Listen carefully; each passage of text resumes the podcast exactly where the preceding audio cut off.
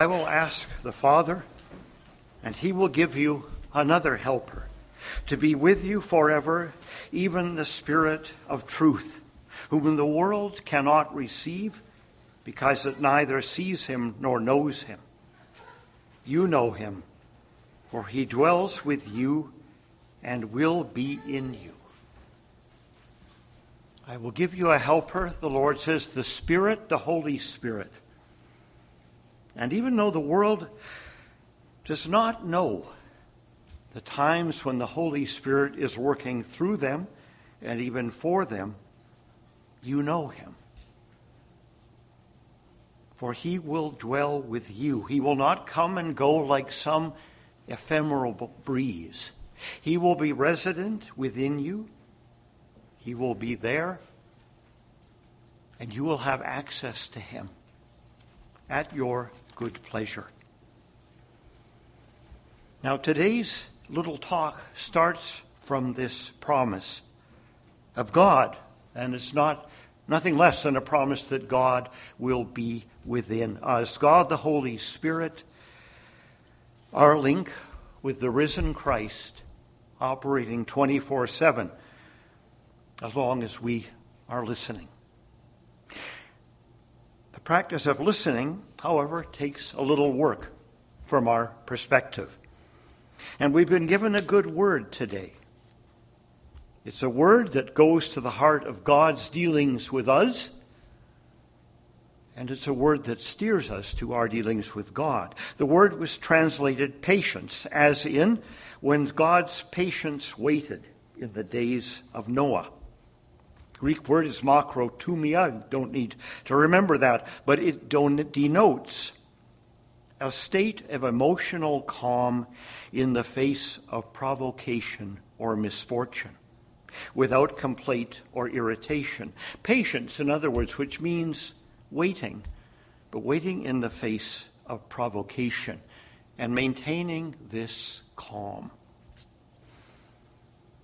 Louw-Nida suggests that the word can be translated in other languages thusly to remain seated in one's heart, to remain always sitting down, to keep one's heart from jumping.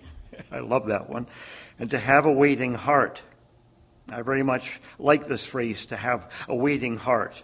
All of this that's being described, I have to admit, is very alien to my nature. I'm impatient. I have enough patience already. I'm not looking for any more. Thank you very much. Just ask my family these last few weeks. I don't like waiting. Nothing so propels me into a place of provocation than waiting. I don't have the patience, if you like, for waiting. And if waiting is a virtue and it seems to be characteristic of God and a good thing, well, there's two sides to that then it is in short supply in this present age, especially short supply in the world in which we live. So, whatever shortness of patience I have within me is more than compounded by a very impatient world. To wait patiently or impatiently means to stand by and watch time, one's own precious time, being killed slowly put out of the misery of existence, never to be retrieved, never to be resurrected, because dead time is dead forever. Now, we do not suffer anything gladly in our culture, because to suffer, which is another word which is tied in with our idea of waiting, uh, which figures majorly also in today's text, means to be acted upon and we would rather be doing the acting. Why do we wait? To allow ourselves to be acted on, even by the Holy Spirit. But we would rather get in there and take control than to be suffering. And the word here is pascho, from which our word paschal, as in paschal mystery, is drawn, means not just waiting and not just suffering, but very definitively suffering pain it might be better translated, indeed, to be in pain. So it's understanding this. This waiting is not just killing time in a place of relative comfort. It's watching time tick back, tick by at a time when you would much rather be getting into a situation and getting to work and fixing it. So we do well to enrich our foray by revisiting the concept of waiting. It is not just a slice of suffering occasioned by the death of time, making the present intolerable. In our texts as well, this waiting is really an expectation. Let's go back to that calm center which the word invites us to inhabit, to create, to, go, uh, to guard, and to treasure. We go to that calm center, and from it, we look forward in expectation, which keeps the momentum going, propelling one onward rather than pulling one downward. An eager expectation, indeed, signifying that that to which one looks is that for which one hopes. Not just the end of waiting, but the beginning of something more. In the most daunting circumstances, in other words, and we'll get to some of those circumstances soon, we are invited not just to wait in peace, but even with a sense of eager expectation. The same word is used in Romans 8, and J.B. Phillips translates this word as standing on tiptoe to describe the anticipation of the whole creation, now subject to sin, slavery, and decay, waiting for the promised deliverance that her Savior will bring. So the emotional calm which takes hold in a heart subdued, a heart which resists reacting, this is the key. We don't react. When we're acted upon, we don't react. We take a breath, we become calm, we pray, we let the Holy Spirit make the next move. A heart which resists reacting to provocation or irritation, the urge to tweet, say, in the stillness of night, I don't know where we would see that, prepares that same heart to be stirred up, not by anger, but by joy. The joy of things turning out not as one feared, but as one hoped. Have no fear of them, he says. Do not fear what they fear. Do not be troubled, but in your hearts honor the Christ the Lord as holy, always being prepared to make a defense to anyone who asks you for a reason for the hope that is in you. Now, I've taken us on a huge jump from just waiting on the Lord to a place of very specific provocation. And that's a place that the disciples face again and again. And that is the place Paul faces on Mars Hill, a place that strikes a fear of its own into my heart and tends to put me on the defensive, if you like. That is a place when, with a mob gathering around, having their attention focused on you, you are invited to deliver to them the explanation for the hope you have in you. In other words, some kind of a defense of your faith which goes way beyond defensiveness into an explanation of your hope. Now, Paul, in his classic apologetic, the famous Mars Hill soliloquy, opens with this wonderful comment. I found also an altar, he says, here in this marketplace of ideas, with this inscription to an unknown God. You altars here, in other words, to every God under the sun, but you have this one here for any God you might have left out. What therefore you worship as unknown, this I proclaim to you. Now, this is a huge moment. Paul is saying, What you worship already as unknown, that's what I'm going to proclaim to you. I'm not going to come here and knock all these altars over. I'm going to start with the God you worship as unknown. And I'm only going to start with that God, but I'm going to start with some of the texts that that unknown God has inspired in your poets and your philosophers. The proclamation then is not new words about a new God. He doesn't go to the scriptures, the Old Testament, as he begins to reason and reach out for the hearts of those gathered around him. He goes to their texts and this to me is an immensely important notion. What you therefore worship as unknown, this I proclaim to you. I'm going to start with the God, in other words, who is already revealed in your hearts before I came onto the scene. The God who made the world, in other words, and everything in it, which is very much a Greek concept as well as a Christian one, being Lord of heaven and earth, made from one man every nation of mankind to live on all the face of the earth. The God who made us all from one man implanted in all our hearts one and the same desire, he says to him.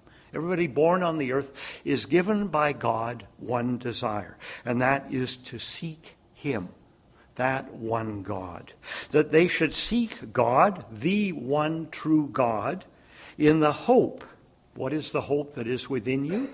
The hope that they might feel their way. The Greek literally means to grope in the darkness, letting your hands work around surfaces for something you can't see, and find him. Eureka, Eurisko, Eurisko, which means I have found it. God made us, all of us, to seek him, to yearn for him, and to find him. And Paul goes on, yet he is actually not far from each of us. Then he goes to work on them. And he backs these insights up with these two quotes from two Greek philosophers. From Epimenides, Cretica, the Cretans, from whom he also quotes, all Cretans are liar in another context, Paul says, he quotes this, but you are not dead. You live and abide forever. In you we live and move and have our being. Now, Epimenides is referring to Zeus, but Paul makes the claim not just that he might as well have been, but that he might well have been referring to God at the same time. The impulse in the heart was God inspired as it reached beyond Zeus Godward in a prayerful moment of inspiration. Inspiration, the free work of the Holy Spirit. But then, of course, it had to be shoehorned into the brain. How often does that happen? And worked into some kind of philosophy that is full of tatters and rags and patches. Because the God who works through the Holy Spirit freely to all of his children works too freely. He's not a God who can be captured. He's not resident in any but those who have come to him through Christ. So he comes and goes, and the moments of great insight get tangled up with all kinds of conjecture. Paul goes to another uh, philosopher well as well, Aratus, and he says in his Phenomena, phenomena, for we are indeed his offspring. So we are indeed, Paul is saying, we are all his children. His point again is that he can take their texts and show them his, Paul's God. Recontextualizing is what we call it, and we do that too. When we put up a Christmas tree or hold a yoga class, we are doing the same thing. Saying God the Holy Spirit has been here, showing himself, showing his truth, and gone. And we'll try now to work through that which he has left and separate speculation from witness. Separating the divine image, then, the imago Dei within from the image formed by the art and imagination of man, which is projected within and without, takes dexterity. It takes prayer, and it is the work of a lifetime. It requires care and patience and eager expectation. But if there is to be any sharing of the gospel, the good news of Christ, it must be just that sharing. Starting from what is already shared, starting from the places where God the Holy Spirit has already been, and He has been everywhere on earth and at every time that there have been human beings. We are looking then not just to do a data download into an empty memory disk erased, reformatted, and ready to start again. We're not looking to do a one way flow of information, whether from Scripture or from some condensation like the four spiritual laws. But rather, we're looking for a process of mutual discovery and recovery of that which had been divinely inscribed and then damaged by the ravages of sin. As we see God's activity in the world, and as we seek God's activity in the world and in our own lives, we do well to think of a God who is patient who is full of eager expectation, not on the defensive as we so often are when our faith goes to our head and never gets beyond it. When information has not only failed to truly inform, it has not even begun to transform. When we then lord it over others rather than seeking the Lord in others, cursing the darkness but not seeking the light. God is patient, but he works from a place of calm, a place of peace, that no complaint will provoke, that no provocation will disturb, and that no disturbance will destroy. May we seek such a place when we are in places of provocation, not just with those who have not heard the word and embraced it, with ourselves who have, and seem at times of the greatest stress to have thrown it all out the window and to be starting again from our own depravity. May we seek such a place of calm and find it as comforted and challenged by God's Word. We discover Him and recover Him at work in the world, even where we least expect Him. And carried out into the world by God's comforting Spirit, may we in turn find Him and find Him to be a God who is full of surprises, ever ready to be discovered again the same God we know and love, and who loves us, ready to be found in very unexpected places. Amen. Please stand.